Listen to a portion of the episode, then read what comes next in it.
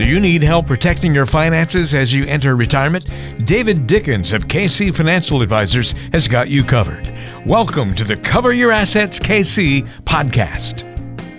Welcome to another edition of the Cover Your Assets KC podcast. This is Walter Storholt alongside David Dickens, President, Wealth Advisor at KC Financial Advisors, office in Overland Park. And you can find us worldwide on coveryourassetskc.com. David, great to uh, chat with you this week. How are you, my friend? Well, I'm doing pretty well got a you know nice little easy week going on and a little podcast with some mailbag questions. I mean, honestly, how could you set up a week any better than that? We've had to do a lot of our uh, podcast recordings lately, like on different days and sort of on the fly and different locations and things like that. It's it's weird to have just a normal week for once after uh, the last couple of uh, recording sessions, David. We've just sort of have been in to just like squeeze it into the busyness. So it sounds like a normal week finally has uh, arrived. Yeah, so far, you know, that's the kiss of death right there. Yeah, it is a Monday. I'm speaking too soon, aren't I? Oh, goodness. Yeah. Who knows what's going to blow up tomorrow, but something will. At least for today, some normalcy. So it gets us the opportunity to do a podcast and answer some of your questions on the show today. It's a mailbag edition of the Cover Your Assets KC podcast. And if you'd like to submit a question to maybe be featured on a future show, you can do that by emailing David ddickens at kcfa.com, or again, get in touch through the website, coveryourassetskc.com. Got three good ones to pepper David with this week. You ready to go, David? I think I'm ready. All right, first one comes to us from Joel.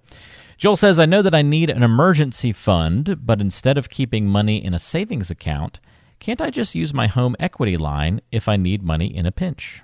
Okay, well, that's a, actually a really good question, Joel and you probably find you'll find an advisor who's been in the business a long time like me who'll give you the exact opposite answer i'm sure but i'm going to go with it's probably okay especially if you're saving and investing on the side already so if if you'd be using your your HELOC, your home equity line of credit, because you're already doing, um, you know, maybe your your credit card balances are high, or you've got other consumer debt, that would be the absolute wrong thing to do. So, you know, as long as this is it's money you've got available, you don't it has a zero balance right now, I don't think it's a horrible thing to do.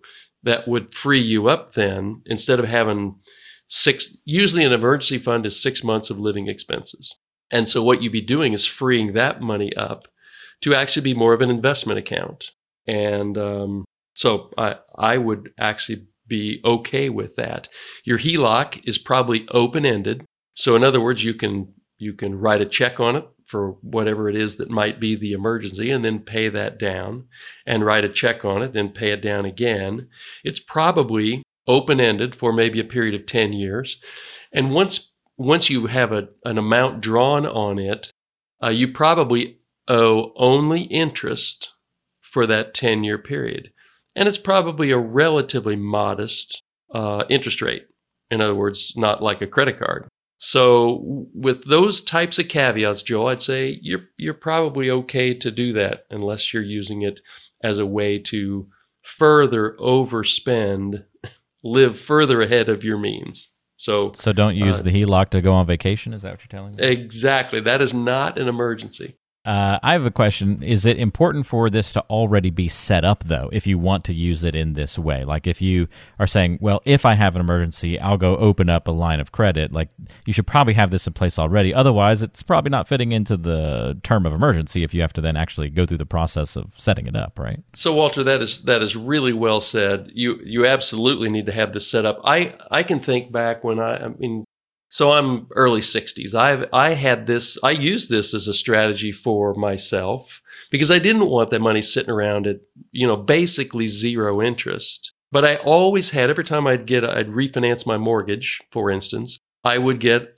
a new HELOC. It always had a zero balance, but it was just there in case something came up that bit me that I didn't want to have to liquidate investments to go do. So yes, you would absolutely positively want to have it in place before the emergency strikes. All right, great question, Joel. Thanks for sending that one in. Clever question, and uh, one that has some merit to it, it sounds like. Thanks for sending that one in. Again, if you have questions for David, you want to talk out your specific situation, we always invite you to get in touch 913 317 1414. If you want to have a one on one conversation with David and the team at KC Financial Advisors, 913 317 1414 or coveryourassetskc.com. All right, Miriam has our next question. Uh, Miriam says, My husband was born in the 50s, but for some reason his attitude toward money is like that of some sort of Great Depression era survivor. I really think we've saved enough for retirement, but he's convinced that we both need to keep working forever while also never indulging ourselves with any spending over and above the basics. Is there a way to fix this? So this is super common. I would say that the couples I meet with, it's probably at least 50% where they have a differing view of whether they've saved enough. So Miriam, you are you are this is super common and there is a way to fix it. So I would say that the way to fix this is to have a good plan. Now, if you've listened to me and, and Walter over the last year or two, you know that I've said you got to have a good plan probably every other week, but it's so true. Having a plan. So you were born. He was born in the 50s. I was born in the 50s. So let's say you're um, somewhere between age 60 and 70.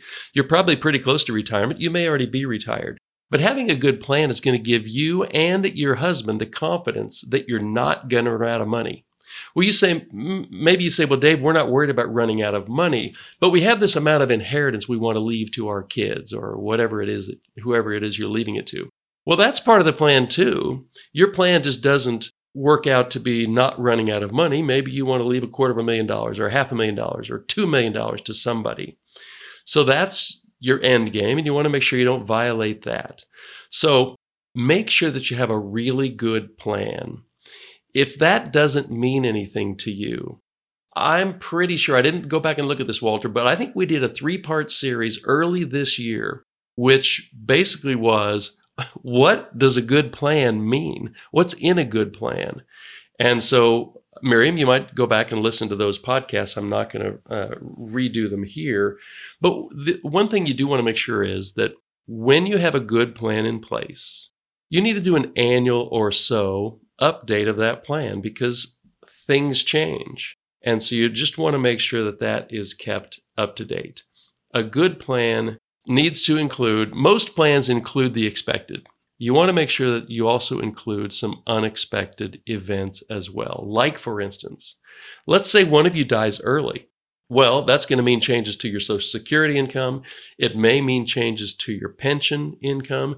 It's absolutely going to make uh, a difference in your tax bracket because singles are taxed at a higher rate than joint for the same amount of income. Uh, so you want to make sure that you, your plan includes a, um, a what if for the death of a spouse. You want to make sure, I think, that you've included a couple of two or three or four years of assisted living. You may not need it, but statistically, you're 60% of us are going to need some sort of assisted living before we die. And then lastly, you just want to make sure that your plan accounts for some sort of, assuming you have stock market investments, and I'll bet you do, you want to make sure that your, that, that your plan can withstand a five year bear market in stocks. So, wh- why is that? Well, because we had a five year bear market in 2001 with the dot com bubble bursting. And we had a five year bear market in 2008 with the financial crisis. And all that means is it took five years for the market to get back to where it started before that trouble hit. And all the time, you're taking money out of those accounts, probably. So that can have a significant impact on your plan. And you want to make sure that the plan you have can withstand that type of financial turmoil. We haven't had one of those now in 13 years. So statistically, we're not going to go another 13 years without a major downturn. We probably won't go another five years without a major downturn. So make sure that's part of your plan too, Miriam. If you get a good plan in place, I think you and your husband will come to some meeting of the minds where you might occasionally overindulge yourself and feel good about it because it fits into your plan. The three-part series you were mentioning, David, was that the uh, the three things you must understand if you're retiring in three to five years series that we did earlier in the summer? You know, actually, I think maybe January of okay. this year or end of last year. it just seems to me as though we did a a three part series on what constitutes what has to be in a good plan. We will look for the uh, for that series and provide links to it in the show notes. I can't off the top of my head or through a quick scroll or check see which episodes those were, but I'll go find You know, it. if we Maybe haven't done that, Walter, then maybe we add it to the list. Very good possibility that might be coming to a uh, series near you. We can always get the updated 2021 2022 edition of that of that There you go. series, right? So, not a bad thing at all. Uh, if we can find that, we'll link to it in the show notes for you. Great question, Miriam. Thank you for sending that one in to us. Uh, it's a good one and uh, fun to discuss. All right, Grace has our last question here. Uh, again, if you want to submit a question for a future mailbag episode, you can do that at ddickens at kcfa.com. Send an email there, ddickens at kcfa.com. Grace says, uh, Unfortunately, my dad just died six months ago, and I'm a little worried about my mom, who's in her late 70s and is now in charge of handling the investments for the first time in her life. I don't know much about it myself. What should I tell her to do? Okay, the, so I've seen this uh, the, two times in the last year. Both times actually were the wife died and the husband was left behind. But either way, it really is not a gender oriented thing. So, Grace, your question is a good one. I think the first thing you'd want to do is make sure that you check. Well, let's see. I was going to say the first thing you should do is check beneficiary designations on her accounts. But maybe the first thing you need to do, if this is not in your wheelhouse, you don't have an aptitude for this, you really need to find somebody who you can trust, hopefully a fiduciary, and get some really good guidance. You know, the, the questions that you're going to want the answers to, amongst others, are Are her assets sufficient to take her to the end of her life? And if not, are the things you can do with her spending to shore up that part of her plan?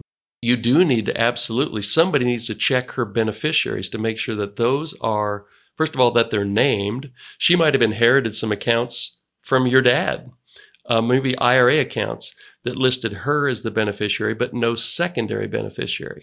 So you need to make sure that now those are her accounts. She has named beneficiaries for those accounts.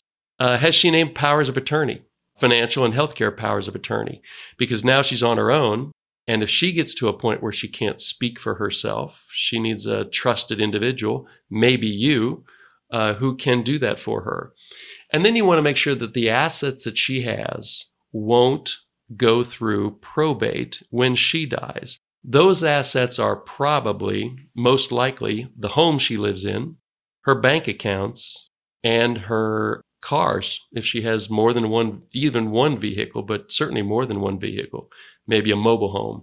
We've done a couple of good podcasts on what to make sure to do with those types of assets to avoid probate. The probate is going to fall on your shoulders, Grace, when whenever mom dies. So, you know, you have a you have a dog in this fight too. Mom will will be feel much more comfortable with her financial situation if she knows these things are taken care of, and you'll feel more comfortable as either the, the, you know you may have siblings i don't know but somebody is going to have to drag all of those types of assets through probate unless you take a few pretty easy steps right now to assure that doesn't happen. And and grace one more thing. This is i mean this uh, this is something that is rarely thought of but I think I mentioned it in the question that I answered just before from Miriam, but your mother's tax bracket is going to go up next year because singles are taxed differently from married filing joint. Here's a here's a quick example. If your income is under 80,000, 81,000 married filing joint, you're in the 12% bracket. But anything over 40,000 is in the 22% bracket if you're single. So it's real possible that your mother's tax bracket just went up from 12% to 22%. Here's why I mention that. If you listen to us very often, you know that I'm a big fan of Roth IRAs, and she could do a Roth conversion this year for maybe 10 or 20 or 30 or 40,000 dollars because this year it sounds like your dad died 6 months ago so he died in 2021 she's going to file taxes this year, married filing joint. But next year, she'll file as a single.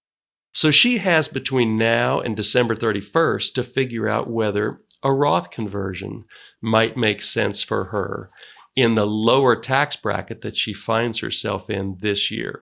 So that's an area where you'd really want to get some good advice, hopefully from a fiduciary. But check that one out too, as you've got what is this? Mid, this is early October, so you've got a couple months to get these types of things figured out, and they're super important. So I'm glad you asked the question now. Hopefully, this has been helpful. If we can help you in any way, then give us a call, and we'd be happy to do that for you. Again, that number to call if you have any questions for David Dickens, whatever situation you're going through as you prepare for retirement and your financial future, feel free to reach out and see if David and the team can help you out. 913 317 1414 is the number to call.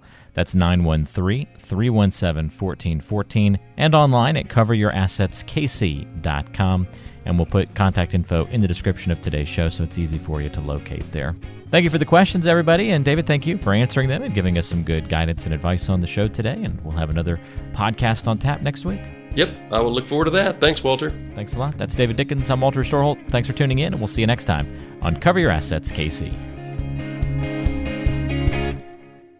Investment advisory services offered through Brookstone Capital Management LLC, BCM, a registered investment advisor. BCM and KC Financial Advisors are independent of each other. For full disclosures, please visit our website at www.coveryourassetskc.com.